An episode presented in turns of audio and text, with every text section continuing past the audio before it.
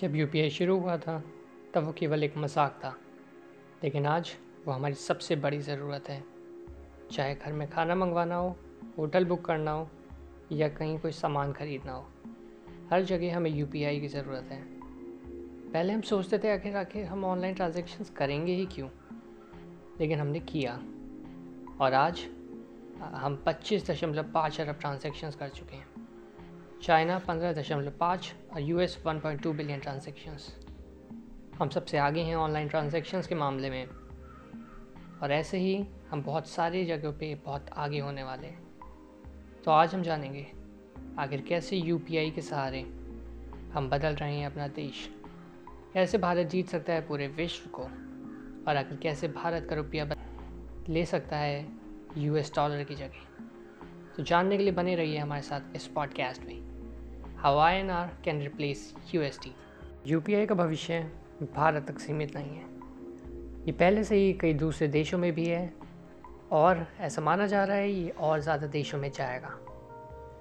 ये वहाँ जाता है और वहाँ की बैंकिंग सिस्टम को बेटर कर देता है, जिसके सारे उस देश के साथ हमारे देश के नाते भी बेहतर हो जाते हैं। और ये साथ ही एक थ्रेट है कंपनीज़ जैसे पेपल और स्ट्राइप के लिए। क्योंकि वो पेमेंट ट्रांजेक्शन्स के नाम पे चार्जेस लेते हैं और यहाँ सब बहुत इजीली और चीपली होता है।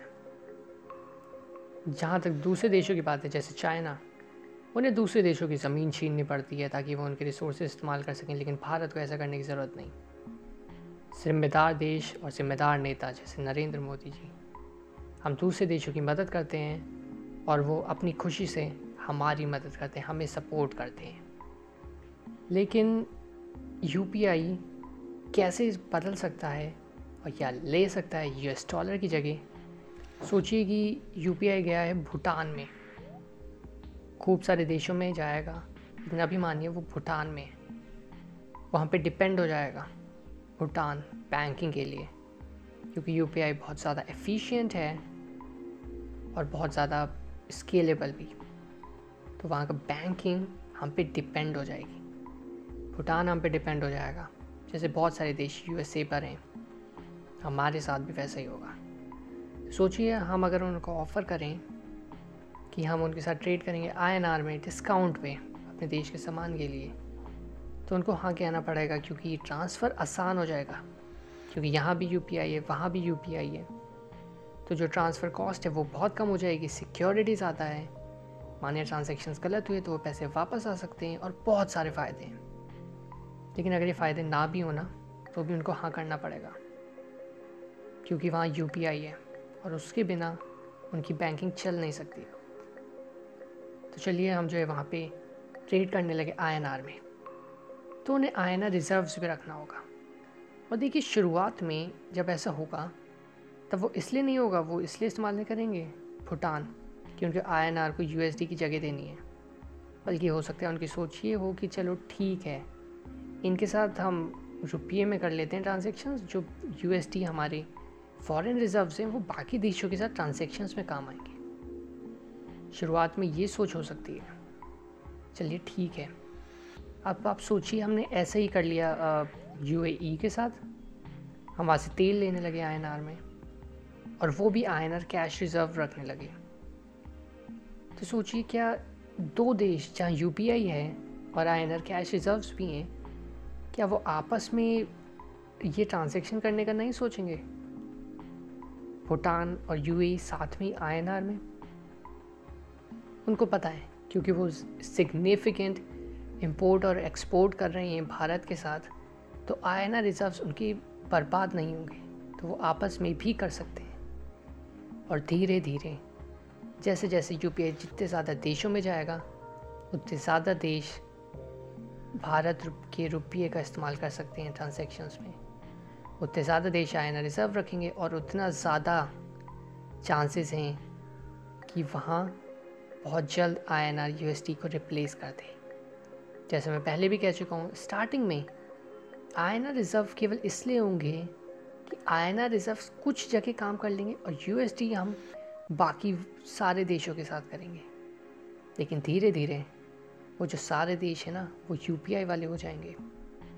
यूपीआई देखिए बहुत ज़्यादा एफिशिएंट है और अगर एक बार कोई देश उसका इस्तेमाल करने लगे तो वो उससे हट नहीं सकता। क्योंकि वो किसी भी और चीज़ के मुकाबले बहुत ज़्यादा बेटर है।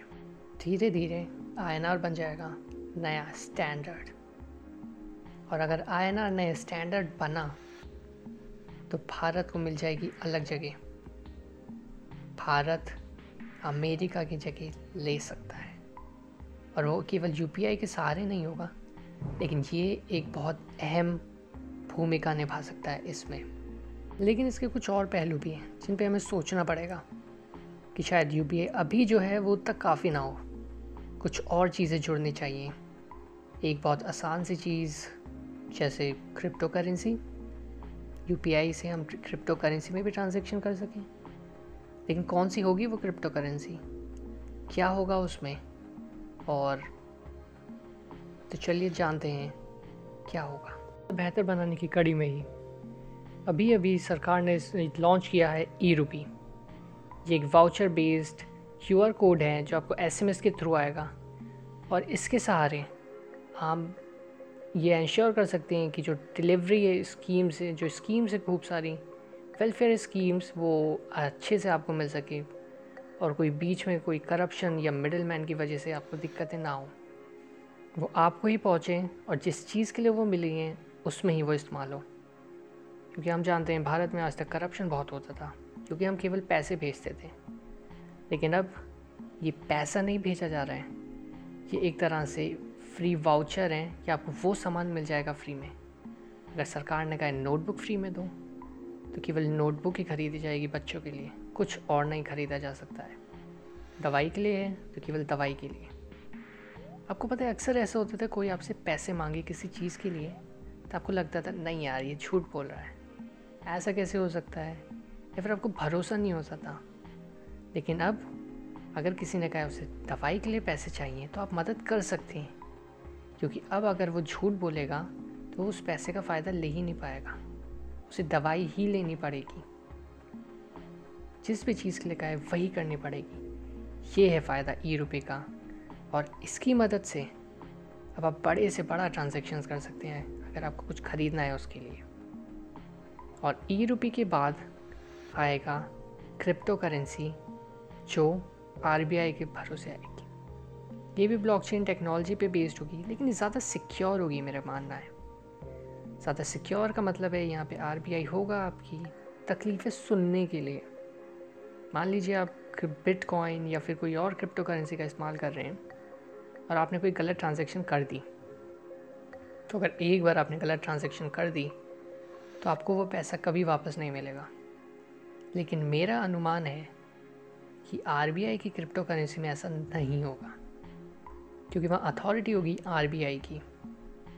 ये डिसेंट्रलाइजेशन होगा, लेकिन थोड़े सेंट्रलाइजेशन के साथ अथॉरिटी के साथ। ये मेरा अनुमान है कि बिटकॉइन या दूसरी, किसी भी अलग दूसरी क्रिप्टो के मुकाबले ये ज़्यादा सिक्योर होगी। और इसी वजह से दूसरे देश इसका भी इस्तेमाल करना चाहेंगे।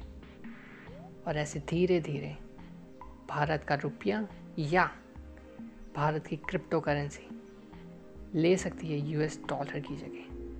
ये बहुत बड़ी स्टेटमेंट है और शायद आपको लगे नहीं हो सकता है अभी। लेकिन ज़रा सोचिए। पाँच साल पहले क्या आप सोच सकते थे कि हम ऑनलाइन ट्रांजेक्शन करेंगे हर जगह? पाँच साल पहले क्या आप सोच सकते थे कि जो है इतना सारा इंटरनेट हम यूज़ करेंगे? और क्या पाँच साल पहले आप सोच सकते थे कि पूरा विश्व भारत के साथ खड़ा होगा और चीन रो रहा होगा? लेकिन हुआ। जब मेहनत होती है तो काम होता है और ये भी होगा। ज़रा सोचिए, ये सब प्लान्ड है। हम इस्तेमाल करेंगे, क्यों करेंगे, कैसे करेंगे? सरकार ने बहुत बेहतर सिस्टम बनाए हैं इसके लिए। सबसे पहले सरकार ने लॉन्च की थी जनधन योजना।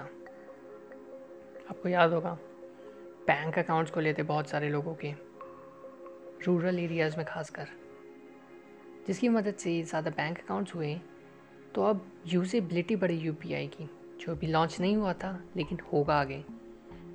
तो उसकी यूजेबिलिटी बढ़ी नेटवर्क इफ़ेक्ट जिसे कहते हैं, जितने ज़्यादा लोग व्हाट्सएप पे होंगे व्हाट्सएप उतना ज़्यादा यूज़फुल होगा आपके लिए। जनधन योजना के बाद इंटरनेट आया, जियो के थ्रू उसके बाद यूपीआई आया। फिर डीमोनेटाइजेशन हुआ, या पहले डेट्स मुझे याद नहीं है, लेकिन आपको पता है मैं क्या कह रहा हूँ। डीमोनेटाइजेशन केवल करेंसी चेंज करने के लिए नहीं था, वो हमको आदत में डालने के लिए भी था कि हम ऑनलाइन ट्रांजेक्शन्स यूज़ करें। अब जितना ज़्यादा ऑनलाइन ट्रांजेक्शन होंगे करप्शन उतना कम होगा। लेकिन उसके साथ ही, पहले मान लीजिए भारत में जितना भी पैसा है, उसका बहुत थोड़ा सा हिस्सा असल ट्रांजेक्शन्स में काम आता था। क्योंकि किसी भी समय सारा पैसा तो हो नहीं सकता है कि हम नोट के थ्रू ट्रांजेक्शन्स कर सकें। लेकिन अब वो लिमिट कम हो गई है। और अब आप अपने आप को देखिए, अपने एक्सपेंडिचर को, अपनी स्पेंडिंग को, कम है, ज़्यादा है, कैसा है? जीटीपी बढ़ रही है यूपीआई की वजह से। करप्शन कम हो रहा है यूपीआई की वजह से। और भारत विश्व जीतने को है यूपीआई की वजह से। मुझे उम्मीद है आपको अच्छा लगा होगा। इसमें जो बातें हमने कही वो आपको सही लगी होंगी। और आगे भी अगर आपको ऐसे पॉडकास्ट सुनने हैं तो आप फॉलो कर सकते हैं हमारे इस पॉडकास्ट को। आई होप आपको अच्छा लगा।